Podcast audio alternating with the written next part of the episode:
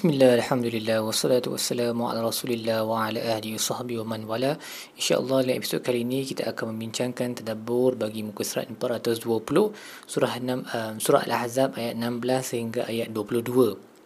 Baik, uh, ayat ni menyambung lagi perangai orang Yahudi yang kalau kita ingat, kalau ingat kita dah sebut pada muka surat sebelumnya, mereka meminta izin daripada Nabi untuk melarikan diri daripada peperangan dengan uh, pelbagai alasan seperti rumah kami um, exposed, terdedah kepada pencuri dan sebagainya. Allah berkata wama um, wama hiya bi'arah, tetapi rumah-rumah mereka tak expose pun, selamat sahaja, tapi mereka hanya mahu melarikan diri daripada medan peperangan.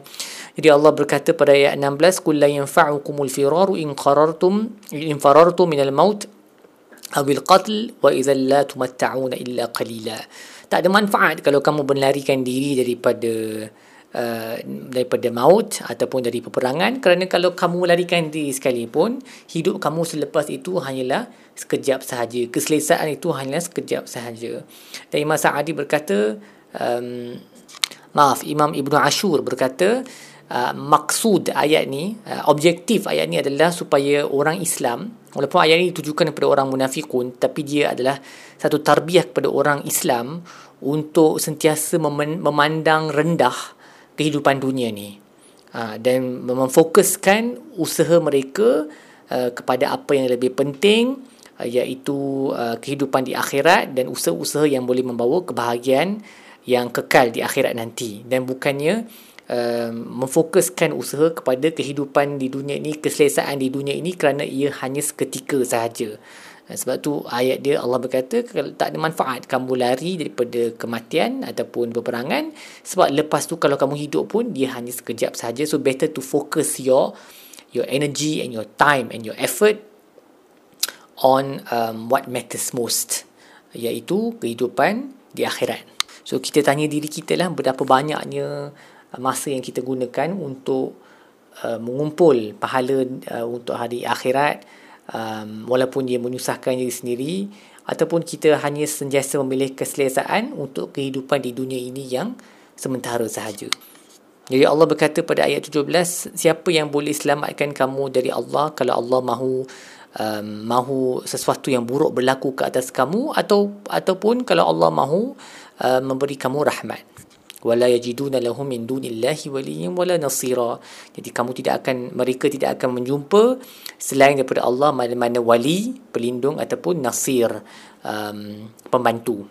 Dan kemudian Allah berkata, Allah tahu di antara mereka ni munafiqun lah, munafiqun yang um, menghalang orang lain daripada bersama dengan Nabi dalam medan peperangan. Mereka berkata halumma ilaina, duduk bersama kami, duduk kat rumah, tak payah pergi keluar berperang. So mereka sendiri tak pergi berperang, mereka menghasut orang lain pun untuk tidak pergi berperang, ahli keluarga mereka dan juga uh, orang beriman yang um, imannya tak begitu kuat. Ashihatan alaikum, mereka ni amatlah bakhil terhadap kamu. Fa idza jaa al khawfu ra'aitahum yanzuruna ilaika taduru a'yunuhum kallazi yukhsha alaihi min al maut. Apabila datang uh, satu urusan yang menakutkan, kamu tengok muka mereka tu, um, mata mereka asyik-asyik pandang ke sini ke sana, okay? Their eyes are always turning around, seperti somebody, seperti seorang yang dilitupi kematian. Ha, so Ibn, Ibn Ashur, Imam Ibn Ashur berkata, uh, Allah bagi gambaran orang munafik ni, dia memang penakut yang melampau lah. Bila dalam situasi takut tu, you always looking right left right left, takut akan ada berlaku satu uh, perkara yang tidak diingini dari mana-mana uh, arah. فَإِذَا ذَهَبَ الْخَوْفُ سَلَقُوكُمْ بِأَلْسِنَةٍ حِدَادٍ أَشِحَةً عَلَى الْخَيْرِ.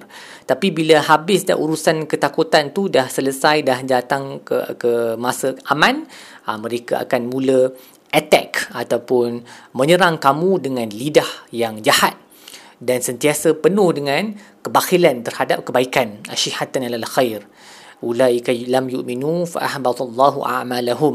Mereka ni tidak beriman, Allah akan membatalkan semua amalan mereka, mensia-siakan amalan mereka. Jadi mereka ni, um, para ulama berkata, maksudnya bila waktu tak, takut tu, perangan tu, mereka memang takut, betul-betul penakut lah. Tapi bila dah datang waktu aman, uh, mereka dah, mereka akan start balik uh, mengutuk orang uh, beriman, orang Islam dengan Nabi sallallahu alaihi wasallam, uh, mengejeknya, okay, berlaku apa, mengucap kata-kata yang sarkastik dan menyakitkan hati.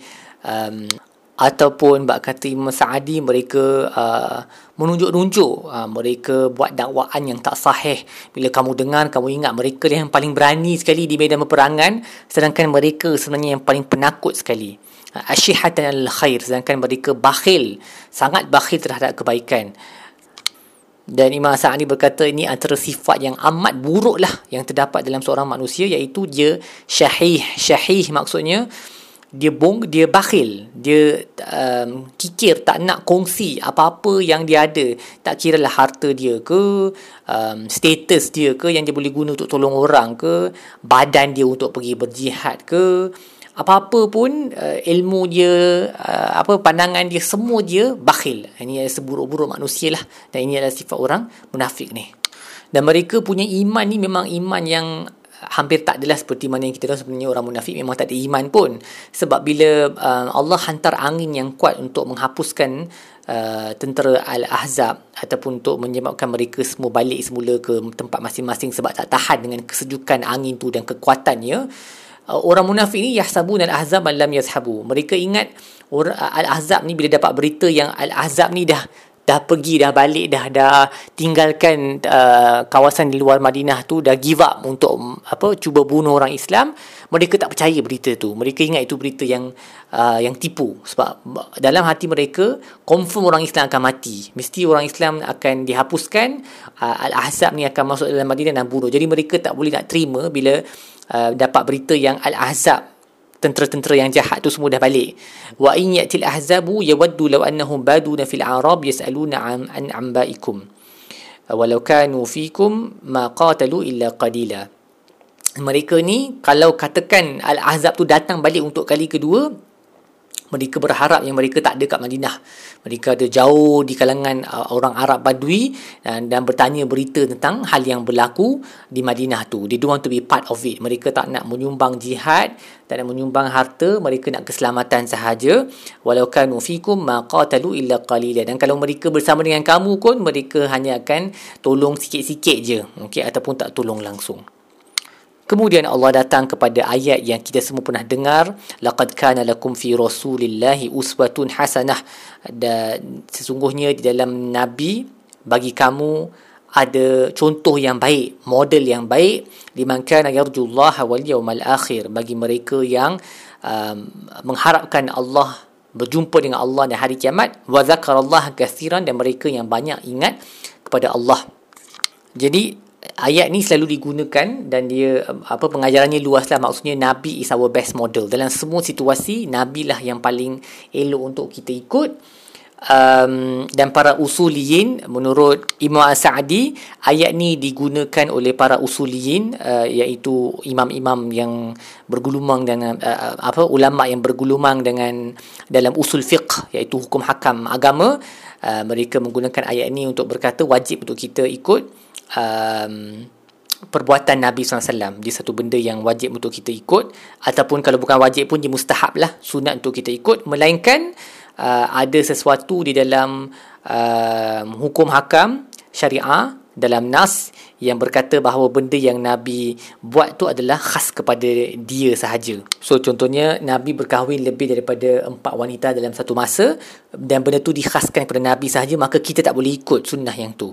Uh, tapi untuk mana-mana benda lain yang tak ada nas yang bercanggah dengan apa yang Nabi sebut, dan tak ada nas yang berkata benda tu adalah khusus kepada Nabi sallallahu alaihi wasallam, maka kita elok ikut, sama ada dia boleh jadi wajib ataupun dia boleh jadi mustahab, iaitu sunat. Dan konteks ayat ni uh, adalah dalam peperangan Al-Ahzab. So Imam al-Qurtubi mendatangkan satu riwayat daripada Imam Malik uh, uh, bin Anas, bahawa yang dimaksudkan dengan ikutlah Nabi dalam Uh, waktu yang apa dalam dalam Nabi sallallahu alaihi wasallam tu ada model contoh yang baik, um, bagi kamu yang ingat kepada Allah dengan banyak, bagi kamu yang mengharapkan berjumpa dengan Allah hari kiamat.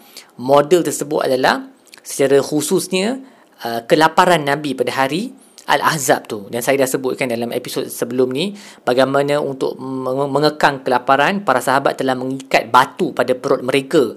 Dan bila mereka komplain kepada Nabi, Uh, bukan komplain uh, tak bersyukur, tapi macam merintih lah merintih kepada Nabi, ya Allah kami, ya, ya Rasulullah kami lapar. Jadi Nabi angkat baju dia dan Nabi Nabi telah mengikat dua batu pada perutnya. Jadi nak menunjukkan, um, of course ayat ni bukan secara khusus kepada kelaparan Nabi sahaja, tetapi dia basically about the strength, kesabaran Nabi, keberanian Nabi, uh, kekuatan Nabi dalam menghadapi musibah. So ayat ni adalah taubikh, Um, uh, apa kita kata rebuke kepada orang munafiqun yang penakut, yang selalu mahukan keamanan, tak nak bersusah payah. Allah sedang bercakap dengan mereka. Lepas, lepas tu Allah khususkan kepada uh, orang yang berharap untuk berjumpa dengan Allah di hari kiamat dan banyak mengingati Allah, bahawa Nabi sallallahu alaihi wasallam tu merupakan model yang baik. Sepatutnya kamu ikut dia dalam keberaniannya, kesabarannya menghadapi musibah, okay? Dan bukannya kamu cari jalan yang senang. Uh, itulah yang sepatutnya kita ikut daripada Nabi sallallahu alaihi wasallam. Follow him in his patience, kan, dalam menghadapi musibah, uh, dalam kelaparannya. Okay, jangan sikit-sikit sahaja kita rasa macam, oh tak boleh, aku tak mampu untuk buat ni. Uh, itu adalah sifat orang munafiqun lah. Dan uh, sebab tu saya kata kita kena bersyukurlah kita tak hidup di zaman tu. Sebab kalau kita hidup di zaman tersebut, tak tahu mungkin kita digolongkan sebagai orang munafik, munafiqun. Sebab ramai di antara kita ni terlalu um, terlalu tak boleh, tak tak resilient, okay? Macam kita tak mampu untuk menghadapi kesusahan-kesusahan yang uh, yang kecil, apatah lagi yang besar, kerana kita hidup dengan dalam serba keselesaan, kan.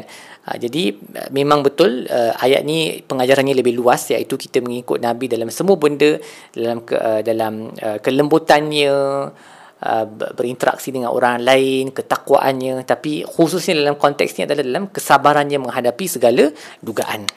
Dan uh, ayat terakhir muka surat ini, Allah berkata, orang mukmin pula bila mereka nampak Al-Ahzab yang ramai itu di hadapan mereka, mereka menjadi lagi yakin dengan uh, janji Allah dan Rasulnya bahawa mereka akan menang, ataupun dengan janji menurut um, Ibn Juzani, dia juga boleh merujuk kepada janji Allah bahawa mereka akan diuji. Um, sebab Allah kata, jangan kamu fikir kamu boleh claim yang kamu beriman sehingga kamu diuji seperti umat sebelum kamu. Jadi bila mereka nampak Al-Ahzab tu dan ujian yang bakal mereka hadapi, mereka yakin bahawa ini memang janji Allah yang yang benar. وَمَا زَادَهُمْ إِلَّا إِيمَانًا وَتَسْلِيمًا. Perkara tersebut tidak menambahkan mereka melainkan dalam keimanan dan Uh, penyerahan diri kepada Allah. Maksudnya iman mereka lagi bertambahlah, keislaman mereka lagi bertambah. Nah, ayat ni uh, seperti ayat-ayat lain sepertinya uh, adalah dalil uh, bahawa iman uh, kita boleh bertambah dan berkurang. Baik, apa yang kita belajar dari muka surat ini, yang pertama, ingatlah melarikan diri daripada medan peperangan ataupun dalam situasi yang yang memerlukan kita berjihad dengan nyawa kita contohnya. Kita tak akan dapat terlepas daripada kematian. Kematian itu tak akan datang, dan dia akan datang dengan kadar yang agak laju, kerana kehidupan dunia ini terlalu sekejap. Jadi janganlah abandon, janganlah mengabaikan tanggungjawab kita dalam berjihad di jalan Allah.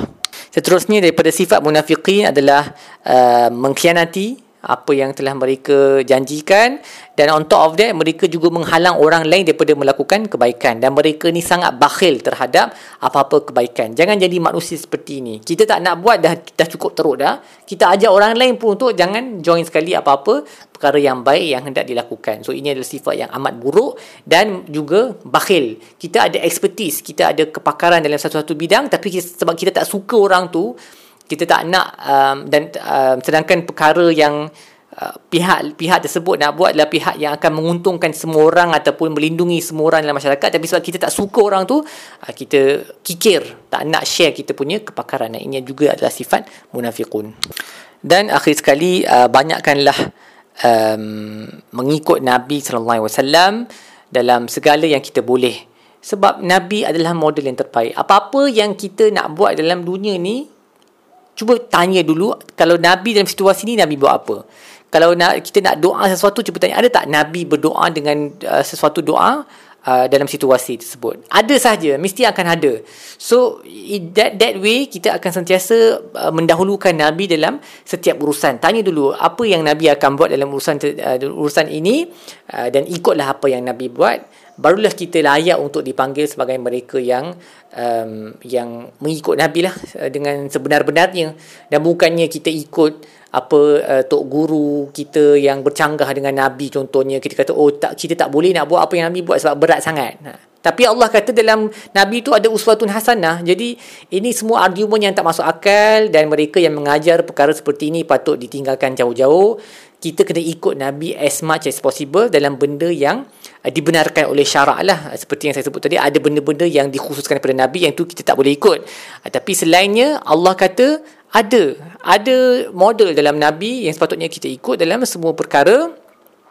Kalau kita berharap berjumpa dengan Allah, berharap pada hari kiamat, dan juga banyak mengingati Allah um, pada setiap masa.